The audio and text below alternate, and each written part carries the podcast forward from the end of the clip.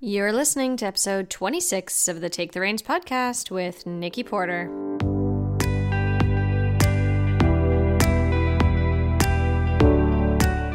Welcome and thanks for stopping by. You're listening to Take the Reins, a weekly personal growth podcast for horse owners.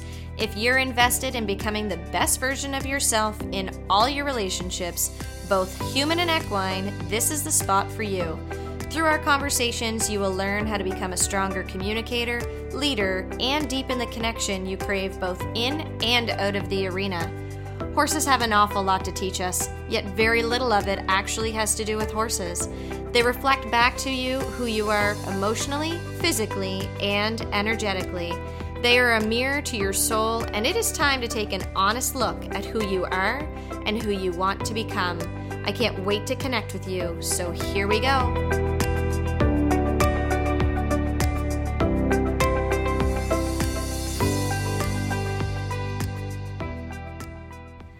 Hello and welcome to the Take the Reins podcast. Thank you for joining me. I'm your host, Nikki Porter. And if you're in the Maritimes, I want to first of all start this podcast by just saying, I'm thinking of you. This is such a difficult time right now, and I don't mean to bring it up in order to uh, remind you. I don't think we need reminding. I think that it's absolutely in us right now. We can we can see it everywhere it's on our social media. It's we we can notice it in the grocery stores. There's a heaviness right now in the Maritimes, and it's absolutely warranted. So I want you to know that if you are feeling it and you're having a hard time right now, I want you to reach out to me. I would love to connect with you. And even if you just need somewhere to write out how you're feeling and be able to send it off to someone, um, I'm more than willing to be an ear. So I want you to know I'm absolutely thinking of you all. And if you're not in the Maritimes right now, then I'm still thinking of you because right now, globally, we're in a very challenging time, and the challenging time look times looks different to everyone right now. And I think it's uh, it's a time that we all need to be able to look at each other with absolute great empathy and understanding and be there for each other the best that way that we can. So um, this past weekend, I actually had an opportunity to teach the first Take the Reins online workshop and it was amazing. It was a fantastic opportunity to connect with some women and it was it was a really fantastic day. And I don't even mean to say that because it was something that I created and I put on. I'm saying that because when I think about it, I get chills.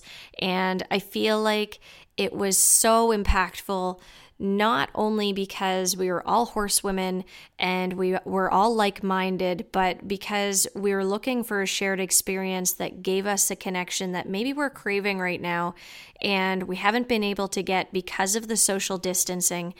And it was just an, an amazing opportunity. It was a long and emotional day, but at the same time, it was so empowering and so insightful. And I absolutely can't wait to do it again. If it sounds like something that you would be interested in at all, uh, you can just go over, find me on social media, Facebook or Instagram, whatever platform you enjoy, and and send me a PM or look and see if you can find some information there. There's an, there's an opportunity to sign up for my email list as well, and you'll find information there. Unfortunately, my website is under construction right now, so it is no help. NikkiPorter.ca is not going to help you in this situation, but absolutely reach out to me, and I would love to connect with you about the upcoming workshops.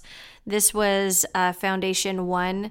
It was the first of a couple different foundational series, and then um, there will be a, an essential series as well. So, that was my weekend. It was enlightening. It was empowering. It was absolutely what I needed. And I hope it was what the ladies needed that were involved as well.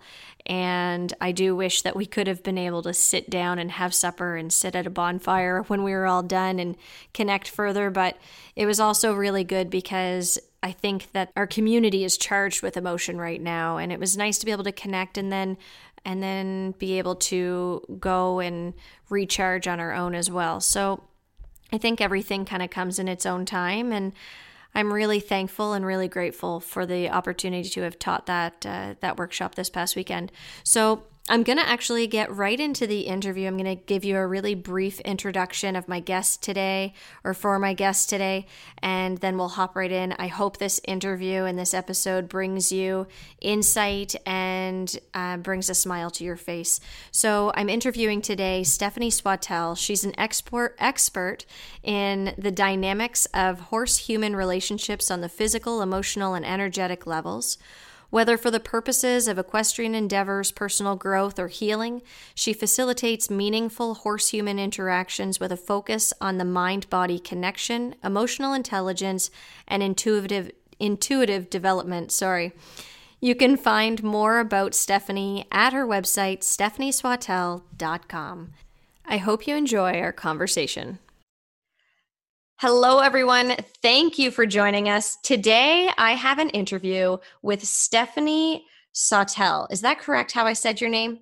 Yes, thanks. Yes. Okay, perfect. Stephanie, thanks so much for being on the show today. Thank you for having me. So, Stephanie, could you please tell us just who you are, where in the world you are right now, and what involvement you have in the horse world. I'm really excited for our conversation because knowing the conversation we're going to have, I know that the audience is going to take so much away.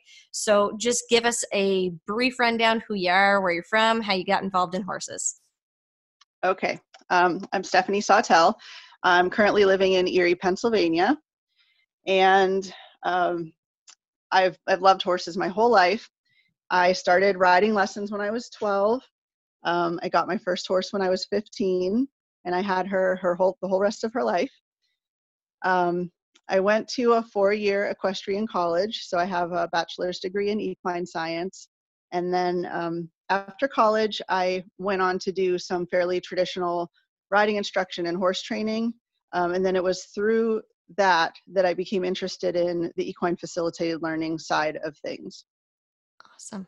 So I know that in our conversation, you said that, you know, you kind of were doing this equine assisted learning thing before you even really knew that it was a thing in other people's barns. So can you tell me a little bit about that? Sure. Um, I don't know that it was so much something that I was doing at first, more than it mm. was just something I was observing and becoming right. aware of um, it was within those times that I was working with a horse and a person for riding instruction or for horse training that I was noticing the difference in the person, like when they, from the time they showed up to our session to the time they left, noticing the difference in them and the difference in how they carried themselves and what they were saying and their um, their emotional state or their mental state, um, and hearing them talk about what they were experiencing, and then over time hearing them tell me what was happening in other areas of their lives that could be tied to what they were doing or experiencing or learning with during their time with the horses. So that was really when I started to think there there's really something to this, like something bigger than just me teaching horseback riding is happening here. Mm-hmm. And it really sparked my interest. Um, it felt important to me. It felt like something I wanted to learn about and know about and um, and support. It was a process that I wanted to support more. Mm-hmm. And things sort of sort of snowballed from there on my end. I started, you know, researching a little bit into what was happening and realized that it, it wasn't just something that was happening for me, that mm-hmm. it was actually a thing that other people had discovered too. And it had a name, equine assisted learning or equine facilitated learning. There's a lot of different names for it. Mm-hmm. Um, and, and so I went on to pursue some certifications in that field. So, what really brought you about to choosing that career? Like, what inspired you to choose to say, this is what I want to do for a living versus, let's say, the training and the lessons? Uh, that's a great question. So, I think there's a few parts to that. And one was just my own awareness of what was happening and my own interest in it. Um, I think another part to that is some of the benefits that that I saw in my own life, you know, my mm-hmm. my own real experience that I was living through that I could directly relate to what I was learning with the horses. You know, it wasn't just that I heard from someone else what it was doing for their life, it was that I really experienced it in my life, the benefit that the horses were bringing to it in other relationships and in my confidence and things like that um, that's definitely a part of it and honestly the horses themselves really are are a piece of that too because the more i was learning about the horses the more i was um, observing what they were saying to me and saying to us when we're working with them mm-hmm. and I, I started not sure exactly how to explain it but i started interacting with them in a different way mm-hmm. and i saw i was able to see how much more they had to offer us in their communication in their especially their nonverbal body language that we could take as feedback for ourselves mm. if we just let them be horses. You know, we have a lot of interactions with them in a more traditional sense where they're not not as able to express themselves. Mm-hmm. There's a mm-hmm. lot of conditioned responses when we're working with them as riding horses or or for competition or performance. Um, but when they're allowed to be horses and not work only within those conditioned responses, there's so much more rich feedback that they can give us. And and seeing that really, really inspired me. Mm-hmm.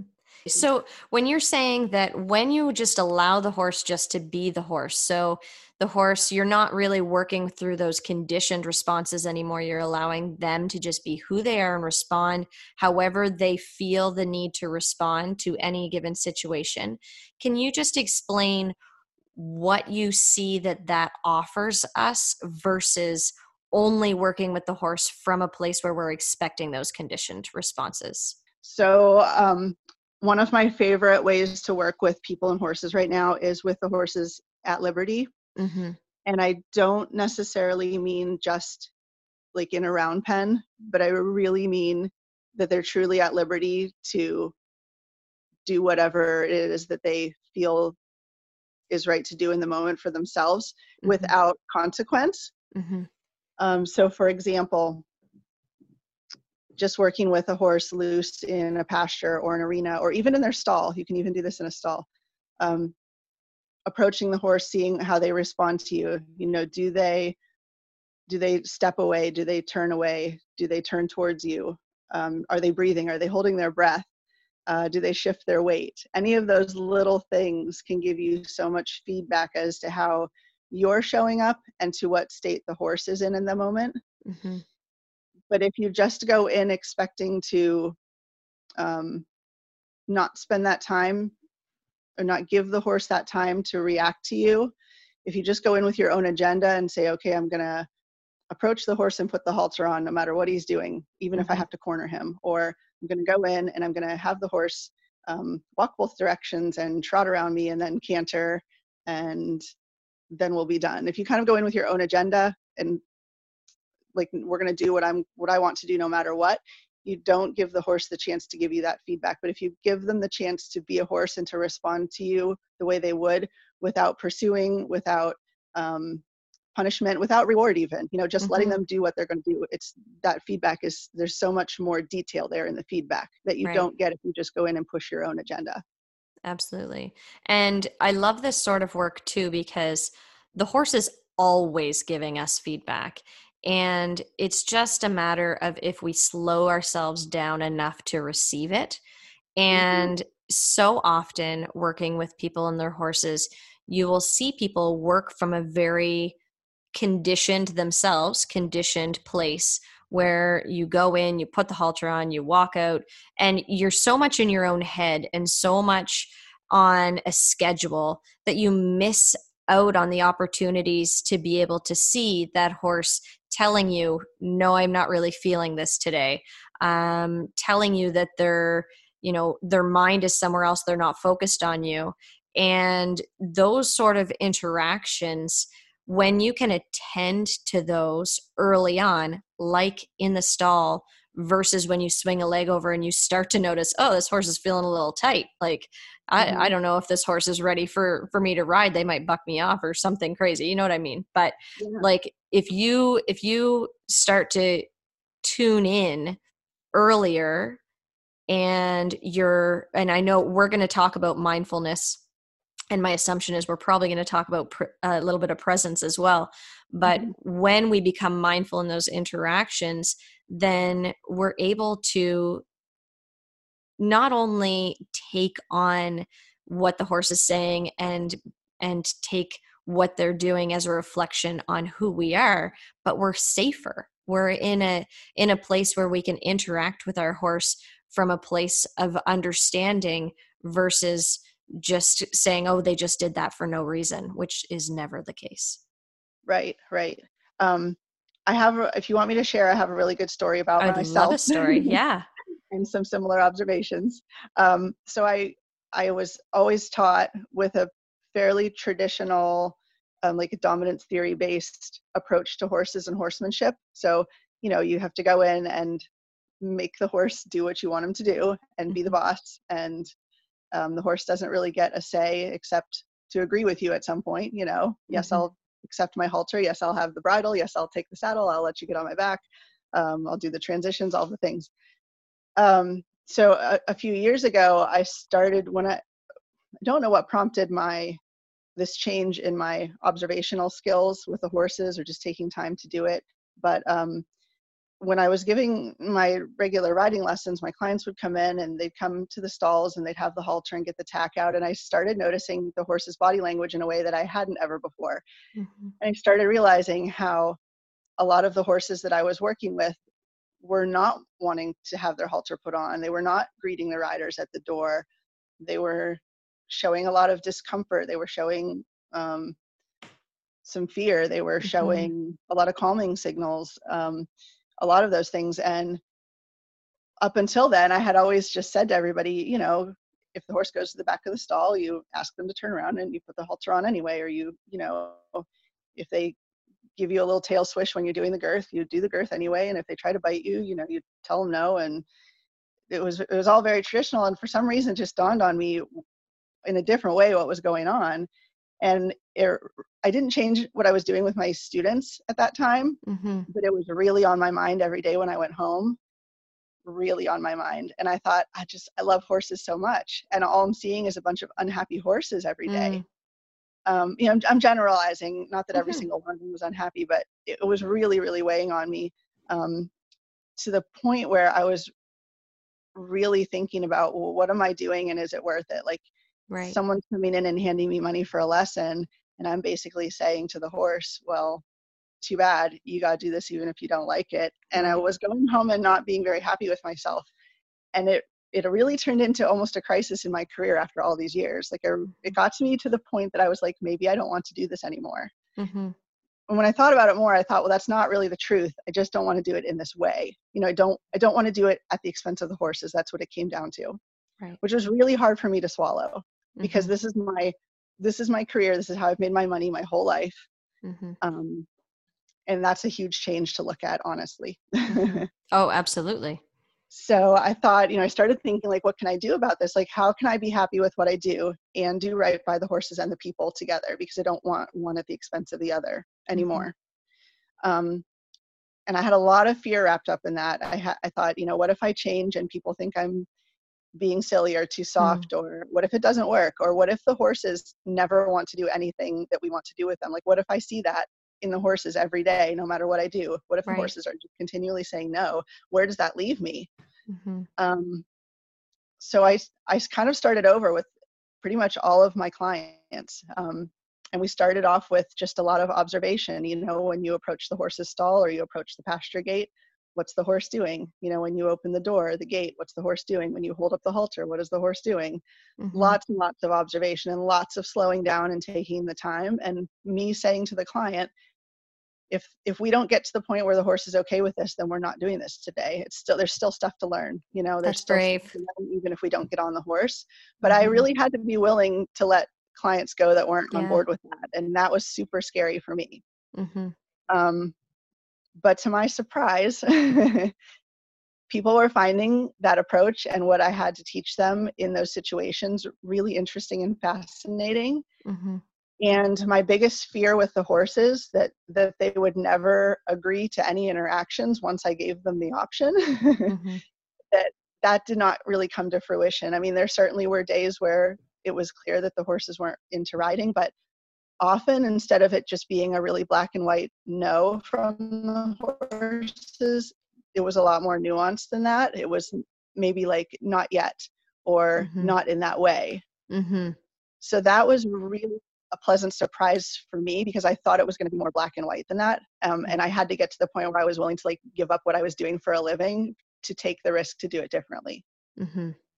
Yeah, that's wow. That's very brave of you. Um, so often we feel like we need to put that pressure on ourselves of the well i've established this. How do i make a change in order to then you know i guess respect your values or respect your morals knowing that you're going to impact your business knowing that not everyone's going to come along for that ride? Yeah good for you that's fantastic thank you so let's talk a little bit about mindfulness. Um, it's definitely a, t- a conversation and a topic that I love diving into. It's actually the thing that started me on my path when I first started learning about it. It was just like mind boggling to me that this was not something that was taught to me when I was an infant.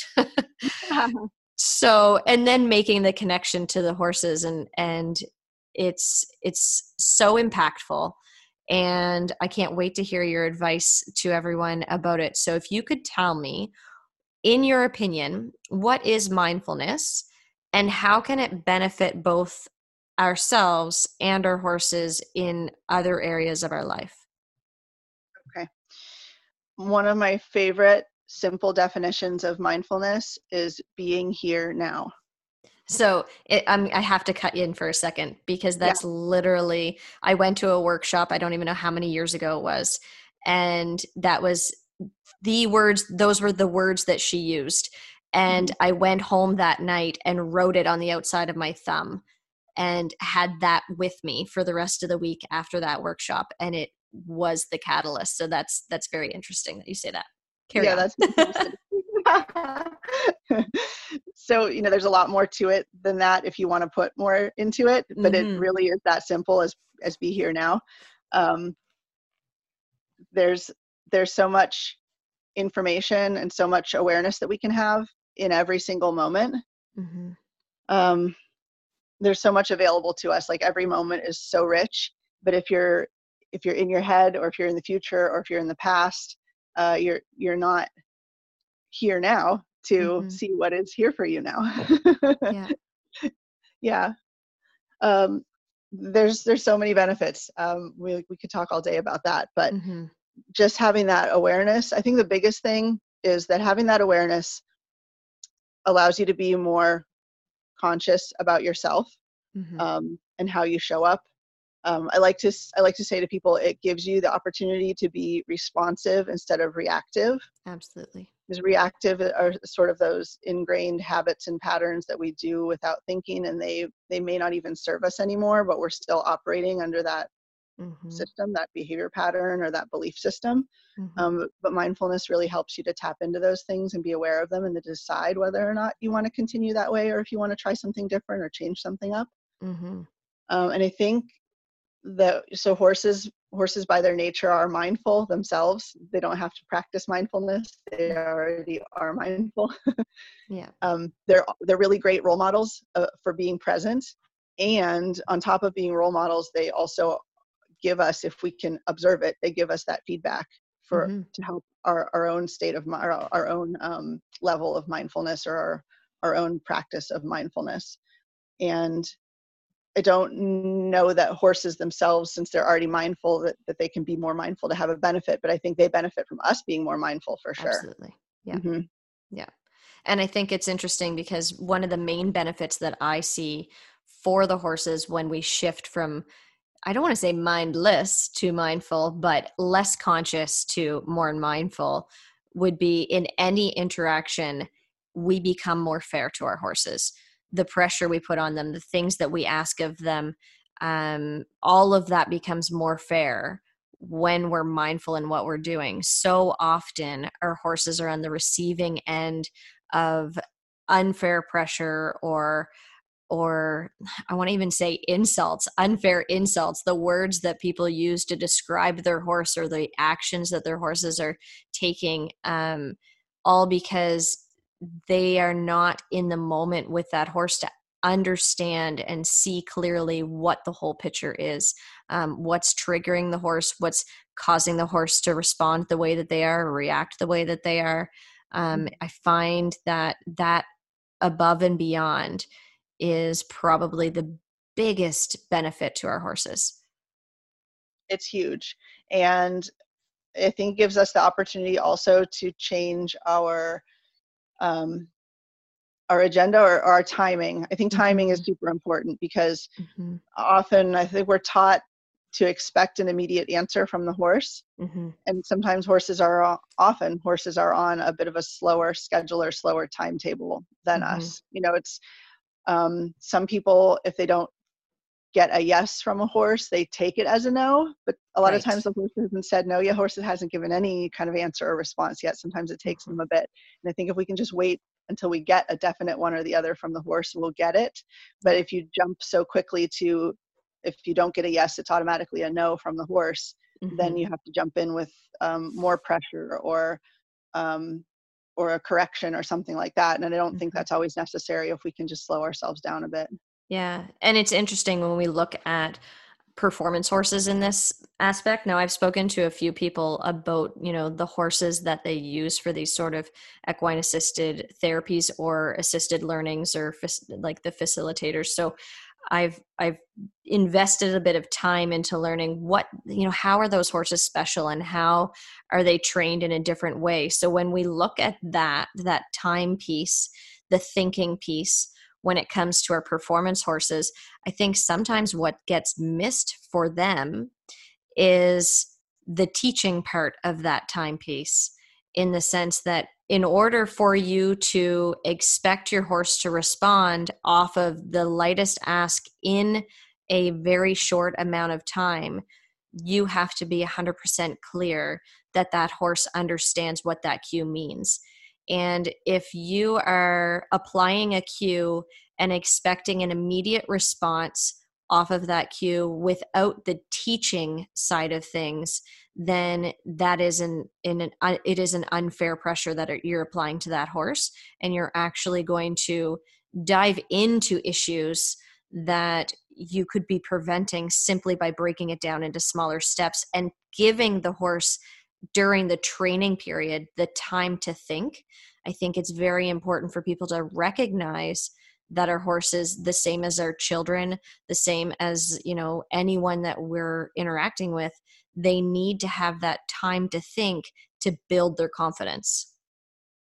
Yeah, I totally agree with that. Um, and it's it is the same for people and horses. You know, you need to um, when you're working with e- with either one and introducing something new or some some sort of learning or growth mm-hmm. it's it takes the time that it takes and to start pushing that time to try to shorten it or make it happen quicker usually then you're adding some sort of anxiety or fear or mm-hmm. reactiveness mm-hmm. to make it happen and in the long run that's not building a solid foundation and it's not building on top of confidence and relaxation absolutely. Mm-hmm. Now, looking at the performance side again, it's interesting too because sometimes people get stuck in the forever training part where they don't ever then change their expectation once the horse does understand and i've you know done a lot of learning on this having changed into the to the reining discipline where i'm now on a, a broke horse that understands the cues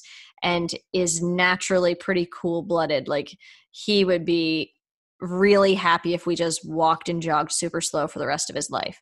Mm-hmm. And so I have to be very aware of when I'm in teaching mode and when I'm in now you understand the thing and now we're in impl- like implementing mode this is this is what needs to happen um, and that's been very important in learning you know what is the difference between adding a pressure to a horse that doesn't understand versus adding a pressure to a horse that does?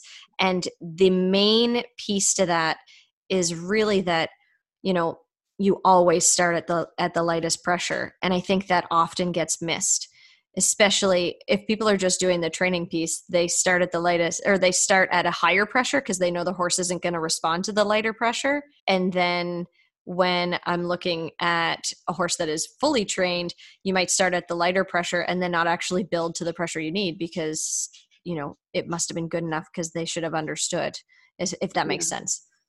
It does. It does. And I think that too, it's important that mindfulness and the observation come into play there too, because each person and each rider and each horse and rider pair are, mm-hmm. you know, mm-hmm. individuals in their own right. And it's really, it's really important to see what's happening from moment to moment and take that and then apply it as necessary. Yeah, absolutely. Mm-hmm. So, what are your thoughts about the evolution of horsemanship and the leading edge of the horse human relationship? Yeah, this is something that I love to talk about. And I, I don't have, I have my own theories. I would be interested to have this discussion on like a panel with other people. Um, I, I always think it's really interesting to look back at the history of humans and horses because there's only so many species on the planet that have been so closely partnered with people. Mm-hmm. Um, you know, horses, dogs, certainly one of them, but horses in a way that is pretty unique, you know, in, in that we've ridden them and mm-hmm. um, depended on them for our survival in a lot of different ways. And mm-hmm. really, they've had such a hand in in our survival survival survival yeah. for sure the the building of our civilization and mm-hmm. our modern civilization as it is now they've had such an impact on all of that mm-hmm. but definitely we aren't we, we don't need horses in those ways anymore at least not in most parts of the country and certainly there are some but um, we don't need them in that way so then you know things sort of sh- shifted to more recreation and competition mm-hmm. and certainly there's still plenty of that prevalent but now i think there's this whole other frontier of um, you know wellness and mental health mm-hmm. and consciousness and personal growth that we're just now stepping into and it's so fascinating for me to see the horses still right by our sides in all of this mm-hmm. um, it's just crazy how they just keep matching us no matter where we are you know they're always there in some way for us and it's really fascinating to me that they can still be here for us in this personal growth and i think now whereas in the beginning it was like what with for our survival and for competition it's like what can the horses do for us what can they help right. us get for ourselves mm-hmm. and now it's in the in this other in like equine facil- facilitated learning and equine facilitated personal growth it's the horse's strength is really in being a horse if that makes sense like mm-hmm. the more mm-hmm. horse like we let them be the more feedback we get from them and the mm-hmm. more information we have to apply to ourselves and how we're showing up. Mm-hmm. Um, so we have this whole other emerging field where the horses are at their best just being horses mm-hmm. and most able to support us when they're being horses. Um, that's just so so fascinating to me that that is that they yeah. keep following us through history no matter where we're at and and certainly there are like I said there there's still there for us in other ways but it's just to kind of watch over time this transition period is really interesting to me. That is interesting and it's funny i kind of have this picture as you're speaking of them developing us outwardly so they're helping us develop our society and like all of these physical pieces of life and then now it would be very easy for the world to not necessarily need them in the same sort of way and they have shifted to just helping us on the inside so they're literally there to help us find out who we are and mm-hmm. connect so they were like connecting us to the physical world um, and now they're allowing us to connect to an internal world that has been known about for so long but is just there's a shift happening i believe and you know people are starting to really figure out the power of personal growth our energy our thoughts and the horses because that's their first language. This is like they're this is their jam. Like this is what they're what they're here to teach us. Um, they were here to help us and now they're here to teach us really. Yeah and and the, everything you said i'm totally on board with it. That this is their jam. That's totally true. I mean we we've done our jam with them for a long time. Mm-hmm. and now it's their turn to do their jam with us. Um it's it's uh it's huge. Like the potential is is just huge. Mm-hmm. and i think it's so cool to me that the way they can help us be our best selves is by being more of themselves. Like Right. not not be what we've taught them to be but to be what they are as their own beings hmm Mhm. I keep going back to uh, whenever I have conversations like this, going back to like I I visualize this one specific day that I had a riding lesson and we lived down the road from uh, from our riding arena and I had to go out and I had to get my horse and we had one horse in our pasture that she would allow you to get close to them and we had probably like four horses at the time so you'd, you'd almost get to them and she would just do a flick of her nose and that flick of her nose meant they were going to the other side of the pasture yeah. and it was raining and i'm like sitting there so frustrated because of course i'm on a time crunch here right so you Mhm. know need to tack up need to ride down the road need to be there at a specific time because this gentleman is waiting for me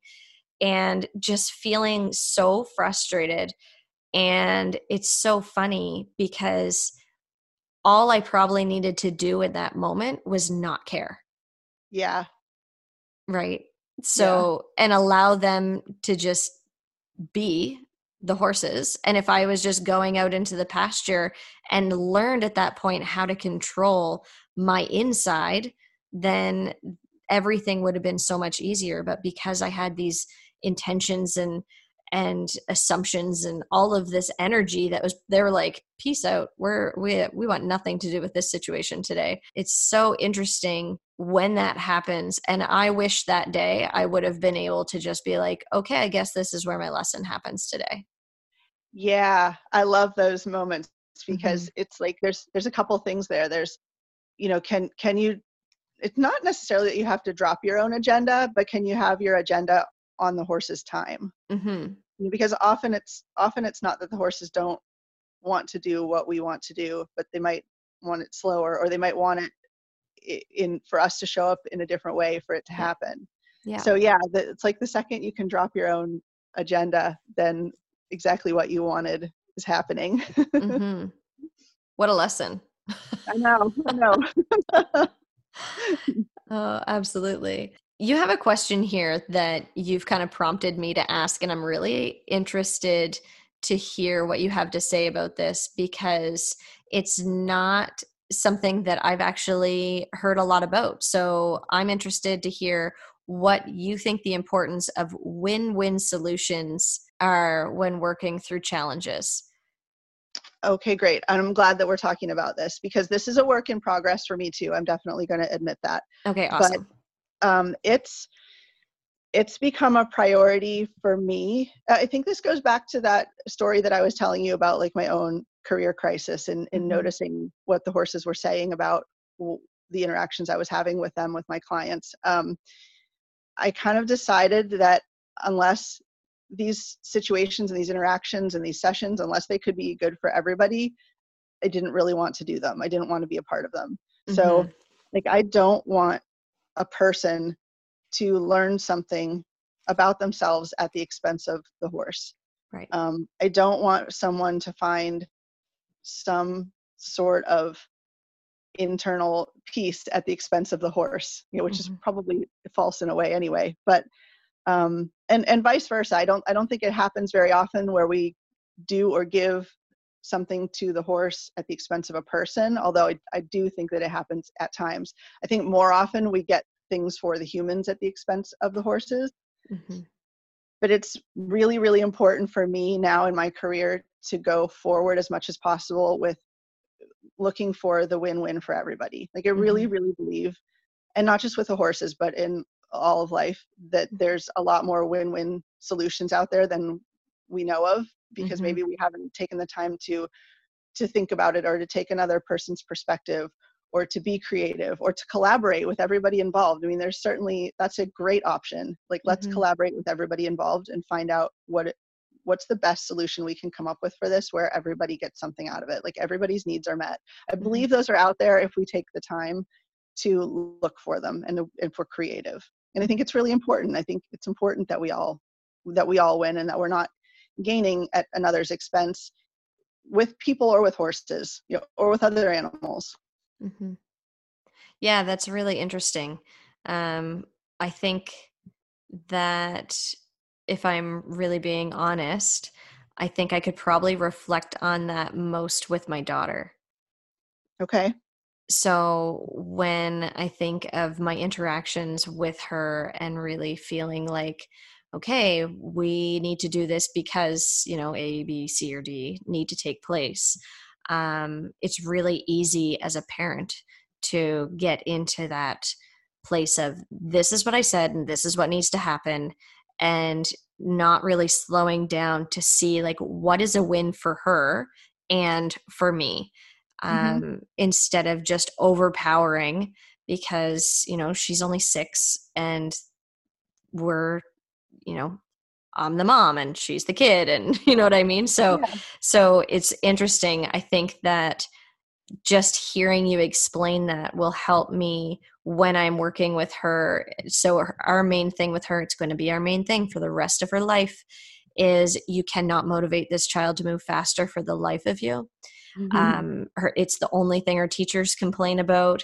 it's uh, it's really really challenging because both my husband and i live very busy lives and um, it doesn't matter if I say, okay, we need to go faster because we're going to be late a million times. Uh, she just simply runs on her own clock. Uh, and you just, you can, there's no, there's no like, uh, you know how like I always compare it to, to working with horses. So, like, if you can get into a horse a little bit, in the sense you add just enough pressure that they're like, oh, okay, I have a little bit of urgency. There's something that needs to take place. Yeah. You can't get urgency out of her. She's like, cool, mom, no problem. just, she's just chill. So, when I think of that, I'm just kind of reflecting on it and going, like, how can I change my approach? So that it doesn't seem like I'm manipulating her with things, but that it actually creates more often these win win solutions for the both of us. So I really appreciate your insight there.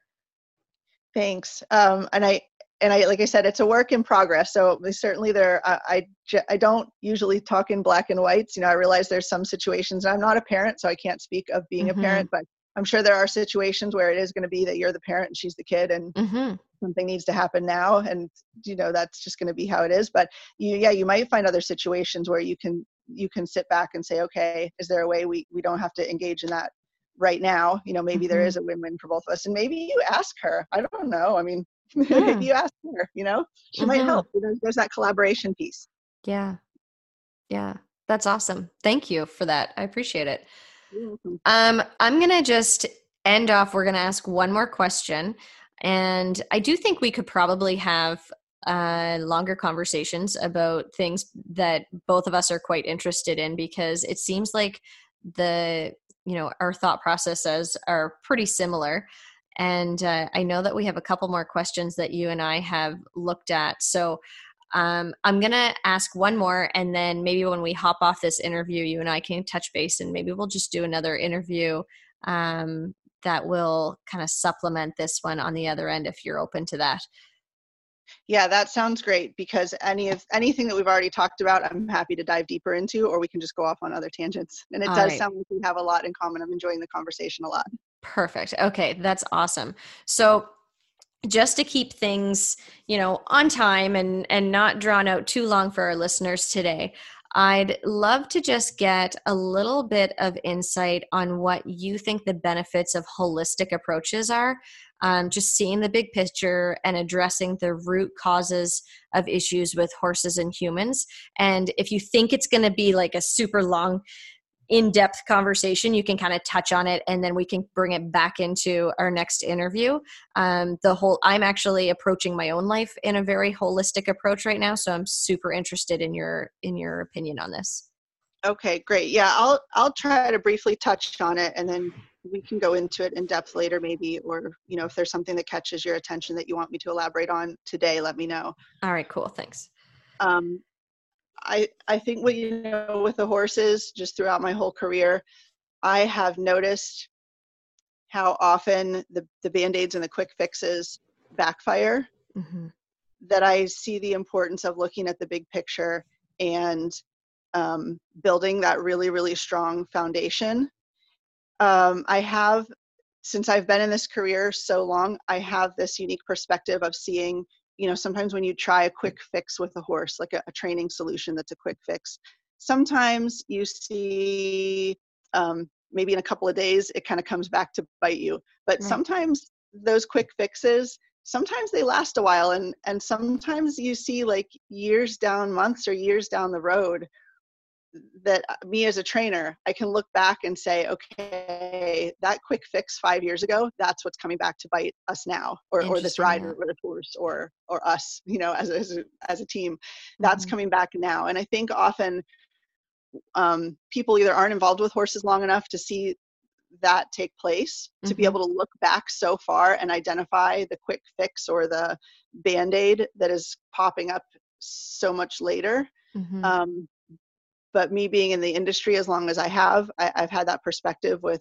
several different horses or clients that i'm able to like, go back in their history whether it was with me or with some other trainer or with some other horse and see that that was the problem that they were missing this foundation or tried this quick fix instead of a, a real um, solution for the root cause to the issue mm-hmm. and it, it just makes it to me it's like wow it's so important to get that foundation right and to look at everything from all different aspects you know a horse's behavior issue that seems like a training issue could be from uh, it could be from so many different things it could be mm-hmm. from their herd situation it could be from um, the way that they're managed with their health. It could be from their feeding. It could be with their um, interaction with a, a, trainer or another person or another rider. It could be their interaction with their herd mates. I mean, there's so many different um, variables to look at when you're when you're trying to solve an issue or work through a challenge. And I think just seeing the big picture and not just assuming that it's a training issue, like not just jumping to that, is mm-hmm. really, really, really important. Yeah. Oh, absolutely it's interesting because I had a conversation with someone today about the importance of understanding the long term effects, even of our nutrition, the nutrition that we feed our horses. So, if we're mm-hmm. looking outside of the training world, but just looking at, okay, that build up of, the, you know, feeding something once and going, oh gosh, that that looks like it's doing a lot of good for my horse, but then really looking at the larger picture and saying, what are the long term effects on them? So, looking at the long term effects of what we're doing with our horses and being able to actually be with them long enough to see what is happening, you know, years down the road. Um, I think it's really important when it comes to our training, our nutrition, anything. And uh, it's it's something that I think is worth a conversation for sure. I agree. I agree because a lot of the things that um, are presented to me as training issues with horses aren't aren't really training issues. They're mm-hmm. usually physical issues, management issues, mm-hmm. um, relationship issues between you know the owner and the horse or the rider and the horse. Uh, it, it's rarely strictly a training issue. Yeah, absolutely. So I think we're going to probably just wrap up there. And I'd love to carry this conversation on with you further. But before we go, I'd love if you could just share a little bit of information on the resources that you do offer so that my audience can go and find you online and and learn more from you and then we will definitely chat again in the future. Awesome, thank you. Uh, yeah, so I they can find me um, online at stephaniesawtell.com or stillpointequine.com. I also have a Facebook page, um, Stephanie Sawtell, equine specialist, author, and coach, uh, and a YouTube channel. Um, and I also have uh, a workbook that I've put out. It's called What Horses Can Teach Us About Mindfulness. Nice. And it's um, it's part text and part journal, so it gives you exercises to do with your horse that you can then reflect on after the journal prompts. So it, it's really really helpful to bring a mindfulness practice to your time with your horses, and it also encourages you to take those skills and apply them out into other areas of your life. Awesome, that's fantastic. Thank you so much, Stephanie. Thank you. I uh, yeah, I, I appreciate the conversation, and I look forward to talking to you again soon. Me too. Thank you, Nikki. Okay. Thanks, Stephanie.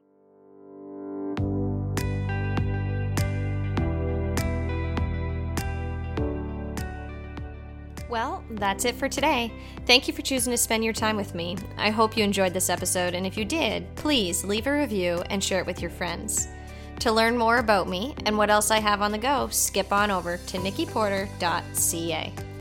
Thanks again for listening, and we'll connect again next week. Until then, remember, you have the power to take the reins and live the life you've always wanted. You just have to step into the arena with an open heart and an open mind.